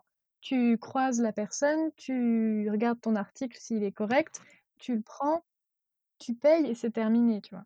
Et et du coup, bah, il y a pas tant de déplacements. Même si c'est très bien quand même d'acheter de la seconde main, même si, voilà, elle elle bouge un peu, mais moi, il y avait ce truc-là qui rentrait en compte et et puis, Vinted, en soi, j'ai très, très peu de problèmes sur Vinted. J'ai très peu je sais qu'il y a beaucoup de retours, heu, de consommateurs qui disent que le service est pas terrible au niveau de du service après-vente ou voilà, de régler des problèmes. C'est vrai que si tu as un problème, c'est dommage, mais ça n'arrive pas souvent et heu, l'envoi, il est assez rapide. Heu, il y a plein de choses qui sont mises en place, même en tant que vendeur, parce que moi, je vends énormément de vêtements, qui, sont mises en place où voilà, tu arrives, heu, à un point relais, tu le donnes, ça bip, c'est terminé, heu, après tu en entends plus parler jusqu'à ce qu'il arrive et tu as même eu un suivi où tu peux savoir à peu près où en est le colis et pareil pour l'acheteur. Heu, tu as de tout, de tout, de tout. Après, s'il y a peut-être deux trois tips à donner quand tu achètes sur, quelque chose comme Vinted, c'est, de toujours sélectionner il y a des filtres et les filtres, messieurs, dames, s'ils existent, c'est qu'il faut s'en servir absolument parce que les filtres, ça sauve des vies, hein. C'est-à-dire que moi, quand je fais des recherches, je sais à peu près ce que je veux, donc tu as quand même cette idée, tu vois, où déjà tu peux un peu tu peux un peu sélectionner parce que, c'est Clara Victoria, je ne sais pas, je pense qu'elle est suffisamment connue pour que je lui fasse pas de pub, cette, jeune, femme, mais c'est une youtubeuse ah, c'est une youtubeuse incroyable, qui a un style, époustouflant, qui fait des, mmh, des des des vidéos sur YouTube, sur la fripe, sur, là, elle se diversifie un peu plus, mais je pense que c'est le confinement aussi qui la pousse à faire pas mal, mais Elle, elle fait beaucoup de couture, elle reprend des vêtements, c'est incroyable. Je je t'enverrai le lien, c'est incroyable ce qu'elle fait et c'est toujours, il y a vraiment un cachet, tu vois? Elle fait des photos où ça a vraiment, voilà, c'est vraiment Et c'est vraiment très beau et par contre, c'est pour le coup, c'est de la mode vintage, vintage. C'est pas, de la seconde main spécialement, parce qu'il y a une différence entre les 2. C'est-à-dire que seconde main, c'est juste un vêtement qui a déjà été porté, alors que, heu, la friperie, le côté, heu, friperie vintage, c'est vraiment tu vas aller chercher un style particulier, tu vas aller chercher de la vieille, enfin de dans le sens où tu vas aller chercher un style peut-être qui va plus trop correspondre à ce qu'on a à l'heure actuelle, mais heu, voilà, ça va très bien aussi à certaines personnes et moi j'adore, c'est un truc que j'adore. Et donc du coup sur Vinted là où normalement, heu, en friperie, en fait, il faut pas partir en disant: «Je veux tel truc», parce que tu trouveras jamais rien si tu dis: «Je veux un t-shirt comme ça» ou alors «Je veux un un pantalon qui a telle tête» ou parce que tu trouveras pas. C'est ça ne marche pas si tu pars comme ça du principe qu'il faut ça, vu que c'est pas une collection, donc tu pourras pas trouver spécifiquement un truc, tu vois? Faut laisser la vie nous surprendre, quoi, quand on y va. faut se laisser un peu porter et faut pas partir tout de suite avec une, un un avis, tranché, parce que sinon effectivement, c'est désagréable d'être en friperie quand tu cherches un truc précis. Et du coup, sur Vinted, il y a ce côté un peu où déjà tu ne te poses pas la question de: «Est-ce que ça me va?» parce que tu peux sélectionner la taille et ça, c'est beaucoup moins de frustration. Beaucoup, beaucoup moins de frustration. Sur Vinted, donc tu peux sélectionner ta taille, ce qui fait moins de frustration que, ce qu'on citait au début du podcast et tu tombes que sur des produits du coup qui sont à ta taille et tu peux sélectionner l'état et l'état sur ce genre d'application, c'est hyper important parce que le problème, c'est que si c'est aussi facile d'utilisation, ça veut dire que n'importe qui peut l'utiliser et n'importe qui ne sait pas nécessairement prendre des photos ou alors, au contraire, n'importe qui peut prendre des photos des fois où tu te dis: «Mmh, c'est marrant, on voit pas trop le dos, comment ça se fait?» donc c'est donc c'est important de de poser des De questions. faire attention aux photos, quoi. Faut faut pas poser des à poser des questions, à demander d'autres photos. Éviter les photos portées, de demander des photos portées parce que ça, c'est un vrai problème, aussi sur ce genre d'application. Moi, ça m'est arrivé plusieurs fois et je pense que ça arrive à à beaucoup de gens. C'est qu'il y a malheureusement des gens qui utilisent ces réseaux-là pour demander des photos, à des filles et c'est rarement, pour pour un un but, purement esthétique, hein, on va pas se mentir. ouais. Donc heu, évitez de demander des photos portées. De toute façon, souvent sous les profils, les vendeuses, elles vont dire qu'elles en enverront pas ou alors, heu, c'est que vraiment c'est un truc très spécifique et voilà, faut pas hésiter à parler avec les gens, faut pas hésiter à leur poser des questions, à demander des photos et à sélectionner dans l'état. Tu as, heu, comme neuf, très bon état, satisfaisant et heu, je crois que c'est tout. Mais déjà très bon état et bon état, c'est déjà pas mal. Allez pas vous vous emmener loin, n'allez pas vers les, satisfaisants. C'est évitez, vraiment. Et puis, quoi d'autre? Tu peux sélectionner par couleur, donc ça, c'est pas mal. En général, quand même, il y a plusieurs choses comme ça qui te permettent de réduire un peu, au niveau des filtres. Tu as les catégories, tu as plein de choses comme ça. Et si j'ai autre chose à conseiller sur Vinted, c'est, de pas hésiter à mettre en favori et à se laisser un petit peu de temps.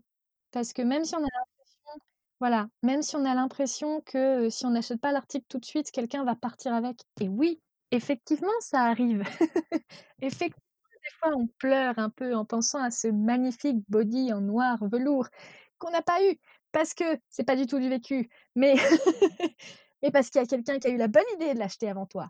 Oui, ça arrive, mais c'est pas grave parce que est-ce qu'on en avait vraiment besoin? On n'est pas sûr. Voilà, ce c'est pas si si grave que ça et il y en aura sûrement d'autres d'ailleurs.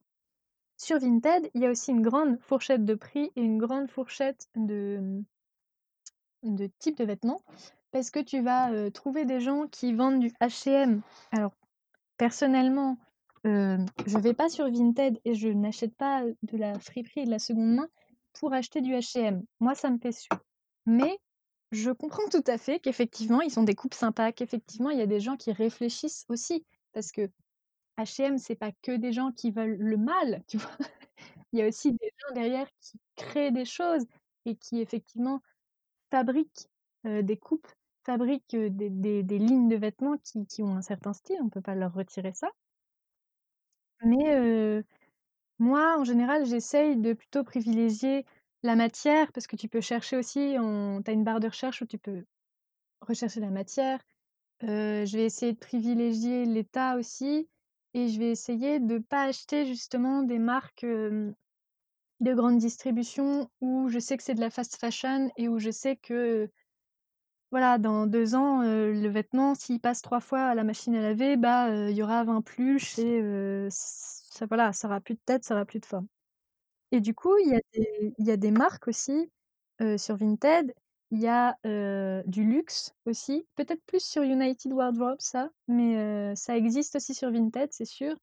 Il y a aussi des créateurs, c'est-à-dire qu'il y a des gens qui, heu, fabriquent des choses et heu, j'avais écrit un article là-dessus sur, hem, sur une, une personne que j'ai rencontrée qui s'appelle, heu, alors sa marque c'est Tu Deli nous passes oui, je t'enverrai, je t'enverrai ça. on mettra ça en description, Pauline. Allez, go to the to the top of the follower. Heu, laissez-moi, heu non, en fait, laissez pas, c'est pas grave. Faites ce que vous voulez. Allez voir si vous voulez, je ne sais pas trop. Je n'assume pas trop cette situation. Bref, heu, du coup, c'est une une personne exceptionnelle que j'ai, que j'ai pu, rencontrer, sur Vinted et à qui j'ai demandé si on pouvait écrire quelque chose et je m'attendais pas du tout à avoir cet échange avec elle, sur des sujets vraiment profonds et vraiment, c'était assez incroyable comme expérience et elle s'appelle, Léa, du coup, il me semble.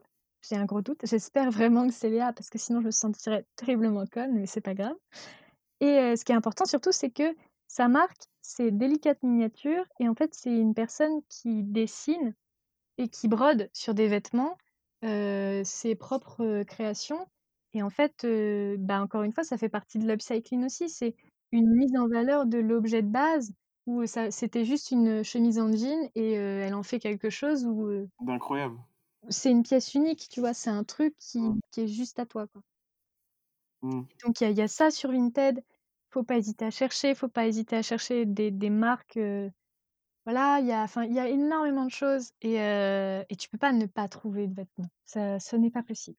Ce ou alors c'est que vraiment tu es très, très fort et que tu résistes tel France Gall, mais heu, vraiment c'est que c'est que tu en veux si tu achètes pas de vêtements et que déjà de base tu aimes bien, quoi. Tu as d'autres, heu, petits conseils comme ça? Emmaüs, tu nous as dit, Vinted, Ouais, heu, ce qui sont déjà mes magasins ou je pense que Emmaüs et Vinted, c'est déjà, mes principales sources de désespoir financier, hein, vraiment, OK, OK. Et en même temps, non, parce que Vinted, ça me permet aussi de gagner un petit peu d'argent et j'essaye de d'à peu près toujours dépenser autant que je vends. Mais voilà. OK. Et qu'est-ce qu'il y a d'autre? Qu'est-ce qu'il y a d'autre? Allez voir vos grands-mères, allez voir vos grands-parents, allez voir vos tantes, allez voir vos mères, allez voir c'est pour les femmes, mais les hommes aussi, vous avez le droit, hein. Je vous assure que c'est ça marche. Parce que toutes ces personnes qui nous entourent et qui ont des armoires remplies et qui n'ont pas l'habitude trop de faire du tri, sauf si tu as des gens un petit peu névrosés qui font du tri et qui trient leurs chaussettes par couleur, mais ça n'arrive quand même pas souvent. Heu, allez voir les gens et et demandez-leur de les aider à faire du tri ou ou quand ils font du tri, parce que ça arrive aussi, allez regarder ce que les gens proposent parce qu'il y a toujours des choses incroyables. Moi, je sais que j'ai un sweat qui a le double de mon âge parce que ma mère le portait quand elle avait mon âge et il a toujours une tête de sweat et j'adore le mettre. Et hem Mmh et heu, de la même manière que, heu, tu peux aller aussi, dans les vides-greniers, dans les les les les les foires à tout aussi, les gens ils vendent, ils vendent des choses incroyables. Des fois, il y a même des gens où ils se rendent pas compte de ce qu'ils vendent. Et encore une fois, ça va pas être cher. Et les gens, ils sont juste contents parce qu'ils ont gagné 4 € sur un un jean alors que, voilà, clairement, c'était c'était pas l'idée de base. Le but n'est pas d'arnaquer les gens, hein, mais heu, mais voilà, les gens, ils ils mettent énormément de choses, ils veulent se débarrasser et c'est un bon moyen aussi de trouver, heu, pas mal de fringues. Les sous-vêtements, tu fais pas trop, non? alors les sous-vêtements, je fais que, heu, j'achète encore du neuf dans les sous-vêtements. Mmh. En fait, si tu veux, dans ma démarche, qui n'en était pas une à la base, mais qui l'est devenue du coup, ça l'est devenu parce que tu y vas petit à petit. Parce que tu démarres pas en te disant: «Je vais changer toute ma garde-robe, je vais devenir éco-friendly, éthique, que seconde main, que» non, c'est pas possible. Ouais, c'est ce qu'on se disait au début, ouais. Faut avancer à ton rythme, faut avancer aussi, comme tu le sens et puis il faut pas, faut pas tomber dans le la privation trop non plus. Et moi pour le moment les sous-vêtements, j'achète encore neuf parce que, parce que très honnêtement, je je le sens pas trop, autrement. Je sais que voilà, sur Vinted par exemple, j'achète du neuf, mais de seconde main. C'est des choses que les gens achètent et en fait, ils le mettent pas ou ils le laissent. Tu sais, c'est quand tu achètes un vêtement et qu'en fait, il est même pas sorti de son emballage et tu le laisses et tu n'y touches plus jamais. Sous blister, ouais. Ouais et moi il y a pas longtemps, j'ai acheté un truc, j'ai acheté de la lingerie, qui datait de la collection de la saison d'avant. C'est-à-dire que c'est vraiment c'est pas non plus des choses qui datent d'il y a 100 000 ans. C'est juste une nana qui a acheté, de la lingerie et qui l'a pas mise et qui s'est rendue compte au bout de 2 mois qu'en fait, elle s'était plantée de bonnet, tu vois? C'était pas le bon bonnet et qu'elle le mettrait jamais, elle pourrait jamais le mettre et elle le remet en vente et c'est aussi des trucs que tu peux trouver. J'essaye aussi de mmh, d'acheter, quand j'achète neuf, j'essaye d'acheter, soit comme ça en neuf de de seconde main, soit, d'aller plutôt vers des des des des choses, éthiques. C'est-à-dire aller plutôt sur, des vêtements qui vont souvent être plus chers. Ça, c'est un fait, c'est que c'est plus cher, mais par contre, heu, qui vont être dans une matière qui a été, heu, tracée, qui est faite dans des conditions, heu, acceptables. Qui un impact positif, quoi. Voilà, qui ont un impact positif, même si ça continue d'avoir un impact, heu, bah, malgré tout, voilà. Faut pas confondre non plus seconde main, acheter en friperie, plus acheter neuf et en même temps, ne pas encourager les initiatives, ne pas encourager les petits créateurs. Mmh. tu vas sur des sites comme Etsy, effectivement, il y a des personnes qui fabriquent et c'est pas de la seconde main.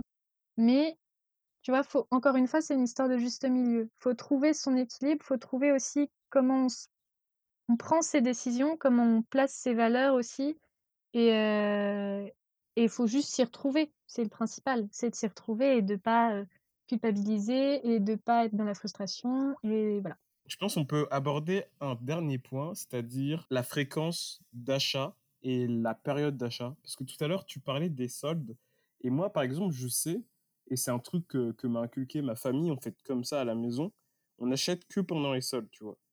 Mais ça peut amener à des comportements pas super, tu vois, où tu peux acheter pendant les soldes parce que c'est les soldes et non pas parce que tu as besoin du truc. Tu vois ce que je veux dire? Donc, euh, je voulais qu'on discute un peu de ça. Quand est-ce que tu achètes Est-ce que du coup, avec la friperie, tu achètes de façon plus fréquente? Les soldes, c'est encore une grosse blague qu'on nous fait. Tu donnes l'impression aux gens d'être moins pauvres, d'être un peu plus riches parce qu'au lieu de s'acheter un t-shirt par an, ils s'en achètent 6. Il y a beaucoup de marques maintenant, heu, dans ce que je suis, dans toutes les marques éthiques, dans, heu, toutes les, histoires de seconde main et tout, les friperies, elles font pas de soldes. C'est qu'elles partent du principe que si elles vendent leur article à tel prix, c'est qu'il vaut ce prix-là et qu'en fait, il y a pas de marge. C'est pas voilà, c'est une industrie en plus qui est assez nouvelle, la mode éthique, la mode bio et cetera, où, il y a encore plein de choses qui doivent se mettre en place et en fait ils partent du principe que s'ils font de la mode éthique, c'est pas pour vendre aux gens 50 € au-dessus du prix et que du coup, Mmh. ils font pas de soldes parce que ce qu'ils te vendent à l'année, ça vaut le prix. J'essaye de plus faire de soldes parce que je pars du principe que, étant donné que j'achète la plupart du temps, mes vêtements en fait en friperie, de toute façon les soldes déjà c'est beaucoup moins rigolo, on va pas se mentir.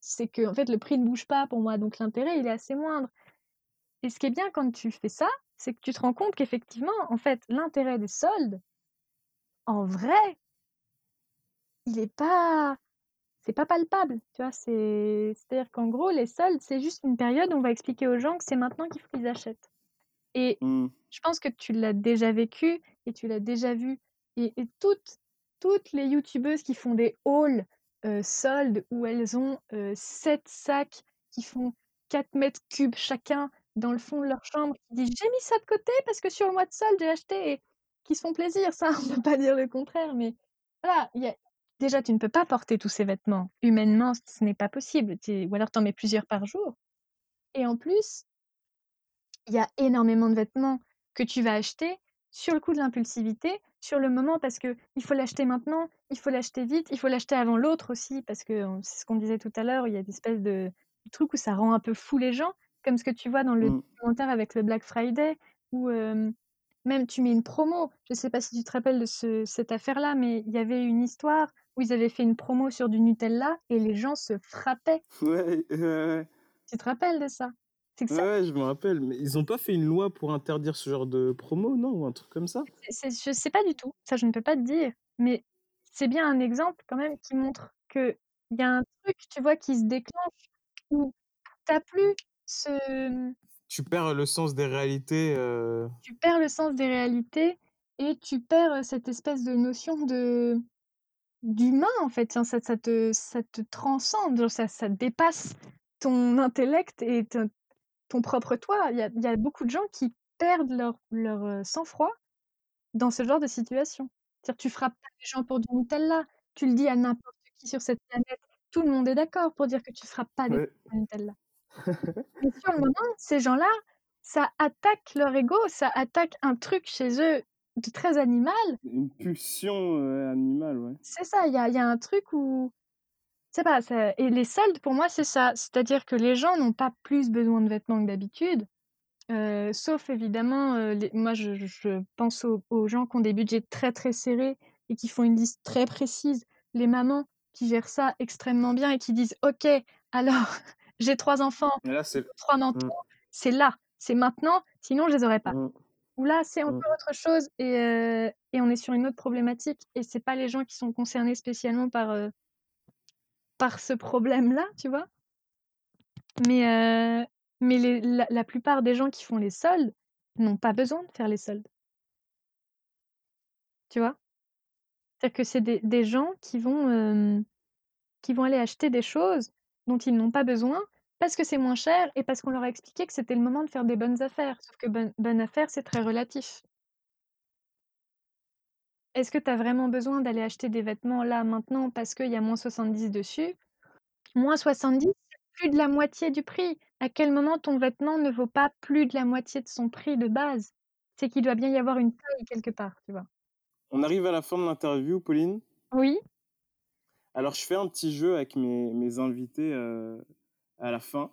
Donc donc je vais te donner 5 mots et tu vas me dire ce que tu en penses de façon, heu, élaborée ou juste, heu, si je te donne un mot, tu peux me répondre par un mot. Enfin, tu tu te sens-toi libre, tu vois? OK, Sens-toi libre de répondre ce que tu veux. OK? Je préfère vous le dire, ça va durer une petite demi-heure encore. Vas-y. On commence? Vas-y. Érodé. Érodé? Bah, c'est, heu, c'est le le lot de toutes choses. Heu, c'est juste, est-ce qu'on choisit de de vivre avec des choses qui s'érodent, heu, vite ou des choses qui s'érodent, heu, dans la longueur et qui te suivent un peu quand même dans ta vie? Reste.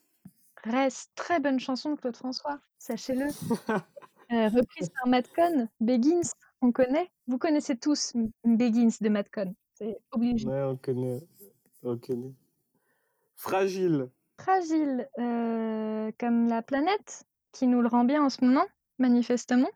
Je précise que j'ai utilisé un site qui donne des mots aléatoirement. Applaudissements. Et bah, applaudissements, heu, tous les soirs à 20:00, heu, à la fenêtre. C'est important, même si je le fais pas systématiquement parce que des fois à 20:00 je j'ai des écouteurs et j'oublie. Mais hem, mais applaudissements à tous les gens qui essayent de changer les choses d'une manière ou d'une autre, tous les moyens sont bons. Et dernier mot, pas toute la vie. Ah, pas toute la vie, c'est Didou. Ça m'évoque, heu, Didier Muir et heu, Pauline Gawillère-Dufaux qui en au lycée, heu, se disaient qu'ils allaient faire des trucs et qui ont commencé là, ça ça commence, c'est pas mal, mais qui ont pas fini à mon avis de de faire des trucs. Donc c'est ce qu'on peut te souhaiter, faire des trucs alors. Ouais, faire des trucs, c'est pas mal. Je te souhaite de faire des trucs et je souhaite à tout le monde de faire des trucs. De faire des trucs où ça rend, euh, ça rend les gens euh, épanouis dans, dans un système épanouissant euh, de manière générale. Merci beaucoup Pauline. Bah de rien, ça m'a fait très très très très plaisir. C'était trop cool. Et bon courage au montage. On fait ça. What you do, what you say, has a want and what you make, everybody knows it's only what you take. What you see and what you hear. When it comes around again, it's not too clear. You say yes, they say no. Everybody's talking everywhere you go. You're trying to give another.